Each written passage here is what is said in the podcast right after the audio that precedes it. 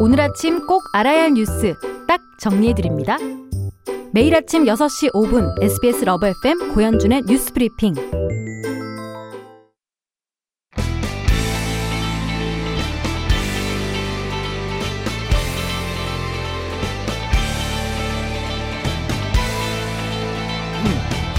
Hey 고뉴브 조간신문 브리핑 해줘.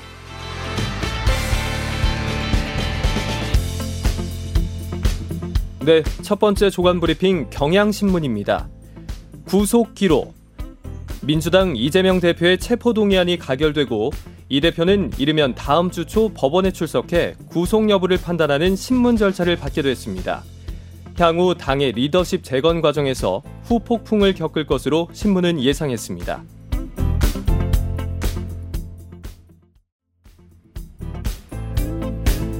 두 번째 매일경제 신문입니다. 파월 추가 인상 시사. 미국 연방준비제도가 예상대로 9월 기준금리를 동결했지만 파월 연준 의장은 금리를 추가로 올릴 준비가 돼 있다고 밝혔습니다. 다음 달 기준금리를 정해야 하는 한국은행의 고민이 깊어지고 있습니다.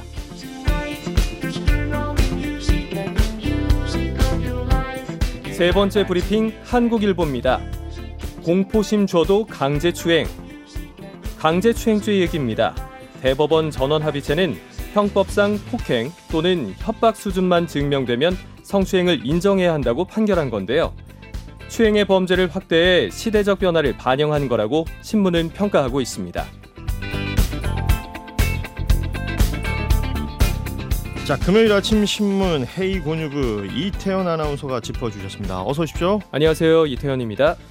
자, 신문 쭉 펼쳐놓고 봐도 어, 역시 이재명 대표에 대한 체포동의안 가결 이 소식이 거의 모든 신문에서 아주 비중 있게 다루고 있습니다. 네, 대부분 신문에서 다루고 있는데 공통된 제목이 어떻게 드러나고 있는지 한번 살펴봤더니 대부분 방탄이 뚫렸다라는 음흠. 내용의 제목으로 올려왔습니다. 네. 자, 이재명 대표가 단식과 부결 호소라는 배수진을 쳤지만 민주당 의원들은 방탄 프레임을 벗는 길을 택했다라고 분석하고 있는데요. 예. 민주당은 체포동의안 가결을 통해서 방탄 정당 프레임을 벗는 효과는 거뒀지만 극심한 당내 분열이라는 숙제를 안게 됐다고 신문들은 분석하고 있습니다.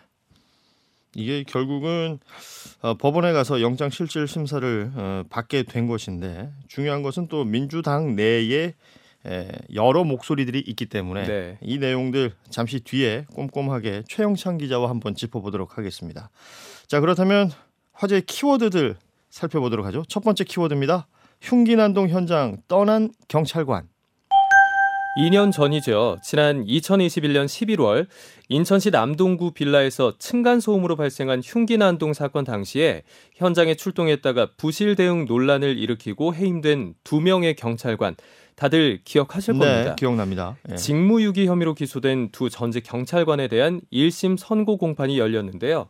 각각 징역 1년에 집행유예 2년이 선고가 됐습니다. 음. 재판부는 어, 판결문에서 경찰이었던 이들이 범인 진압 의무를 도외시한 점은 인정하지만 범죄 전력이 없다는 점과 나이나 가족 관계 등을 두루 고려했다고 설명했습니다. 그런데 피해자 측은요, 실형을 선고하지 않은 판결을 이해할 수 없다면서 분통을 터뜨리는 반응입니다. 네. 특히 재판 과정 내내 이 두 경찰관 전직 경찰관 가운데 이 박전경이라고 40대 남성 경찰관은 내가 경찰관의 소임을 다했다라고 음. 하면서 직무유기 혐의를 부인했습니다. 음. 여기에 대해서 형량이 지나치게 가볍다는 게 피해자 측의 입장이고요. 그렇군요. 예. 당시 흉기난동 사건으로 크게 다친 피해 여성이 뇌수술하고 앞으로 일상생활 할 수 없다라는 판정을 받았는데 이런 피해 사례가 또다시 발생하지 않도록 엄정하게 처벌해야 한다는 게 피해자 측의 입장입니다. 그래서 검찰에 항소를 요청하겠다고 밝힌 상태라고 하네요. 징역 1년에 집행유예 2년이 선고됐는데 피해자 측은 어, 너무 가볍다, 형량이 너무 가볍다라는 취지에서 검찰 항소를 요청하겠다라고 밝힌 상태까지 전해주셨고요. 다음 키워드 보겠습니다. 50만 원씩 학부모의 송금. 2년 전 경기도 의정부의 호원초등학교에서 교사 2명이 6개월 간격으로 숨진 사건이 있었습니다. 네. 경기도 교육청이 이 사건과 관련해서 뒤늦게 진상조사를 벌였는데요. 사망한 두 명의 교사 가운데 남자 교사인 고 이영승 선생님을 상대로 한 교권 침해 행위가 확인돼서 음. 경기도 교육청이 해당 학부모 3명을 경찰에 수사 의뢰했습니다. 네. 내용을 들여다보면요. 지난 2016년 이영승 선생님 학급에서 6학년 학생이 수업 중 페트병을 오리다가 손을 좀 다쳤습니다. 음. 그 학생의 부모가 지속적으로 보상을 요구해 왔어요. 네. 자, 수업 시간에 다쳤기 때문에 일단 학교 안전 공제회로부터 두 차례에 걸쳐서 140만 원 가량의 치료비를 보상받았습니다. 음. 자, 그런데 이 학부모 이후로도 별도의 보상금 요구를 계속해서 해왔습니다. 고인이 된 선생님은 당시 휴직을 하고 군에 입대를 했는데요. 군복무를 하는 중에도 학부모가 계속 찾아와서 시달렸고 결국 전역 후인 2019년부터 매달 50만 원씩 8개월 동안 개인 돈으로 총 400만 원을 하, 해당 학부모에게 송금했다고 알려졌습니다. 이게 초등학생이었을 때 그 벌어진 일인데 그 학생이 고등학교 입학 직전까지 이렇게 계속 시달렸다고 하니까 예. 오랜 시간 동안 괴롭힘이 있었던 거죠. 악성 민원을 제기한 두 명의 또 다른 학부모가 있습니다. 한 명은 아이가 장기 결석을 했는데도 출석으로 처리해달라면서 400건에 가까운 메시지를 보낸 것으로 나타났고요. 다른 한 명은 자신의 아이와 반 친구들 사이에서 벌어진 시비를 문제 삼아서 학교에 찾아오거나 민원 전화를 건 것으로 알려졌습니다. 경기도 교육청은요, 당시 호원초등학교 교장과 교감 등이 이런 사실을 확인하고도 고인의 사망을 단순 추락사로 처리한 것과 관련해서 음. 징계 절차에 착수했다고 하네요. 당시에도 알았다는 거잖아요. 이런 네. 일이 있었다는 것을. 어, 그럼에도 불구하고 단순 추락사로 어, 처리했다라는 부분에 대해서 교장 교감에 대해서도 어, 책임을 살펴보겠다라는 것이 경기도 교육청의 입장입니다. 어, 교대를 졸업하고 임용이 됐다가 어, 휴직을 하고 군대 가는 경우들이 있죠. 네. 어, 선생님들이 그런 케이스들이 있습니다. 아까 말씀하셨지만 아이가 초등학교 시절에 있었던 일을 가지고 아이가 고등학생이 될 때까지 민원을 제기했다. 이게 상식적으로 이해가 잘 안 되죠. 어, 네. 이런 부분들이 있었음에도 불구하고 그냥 넘어갔다는 게 많은 분들이 또 이 건에 대해서 공부하는 내용이 아닌가 싶습니다. 예. 네. 자, 이게 바로 가혹행위가 아닌가. 다시는 이런 일이 없어야겠습니다. 8910님이 청취하는데 즐거운 금요일에 화가 나네요. 공부라는 문자들이 많이 도착하고 있습니다. 어, 어떻게 저럴 수가 있을까요? 박현수님의 메시지도 함께 소개를 해드리죠. 자, 다음 키워드 볼까요? 명절 산타의 멸치 138상자. 익명의 기부자가 지역을 위해 쓰는 이웃들에게 써달라면서 적지 않은 물품을 수년째 기부해서 화제가 되고 있는데요.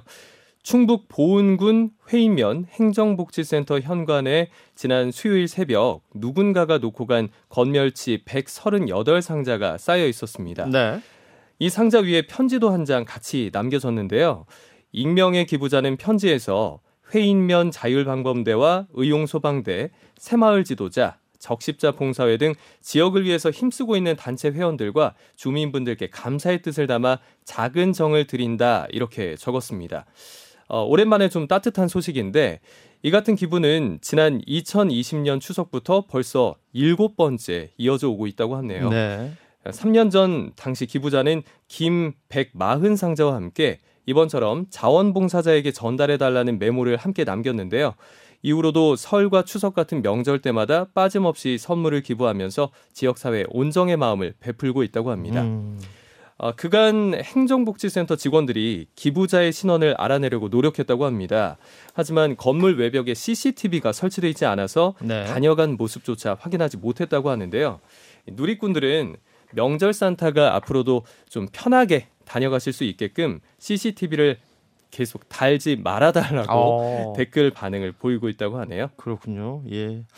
명절 산타 아, 8177님 고디 산타 사탄 산을 타라고요? 뭐라고 하신 거예요? 라고 하셨는데 명절 산타 명절 산타 아, 뭐가 맞습니까? 자 오늘 이렇게 훈훈한 소식으로 마무리할 수 있어서 다행이군요. 헤이곤유부는 여기까지 하고요. 우리 이태현 아나운서는 다음 주 월요일에 뵙겠습니다. 고맙습니다. 네 고맙습니다.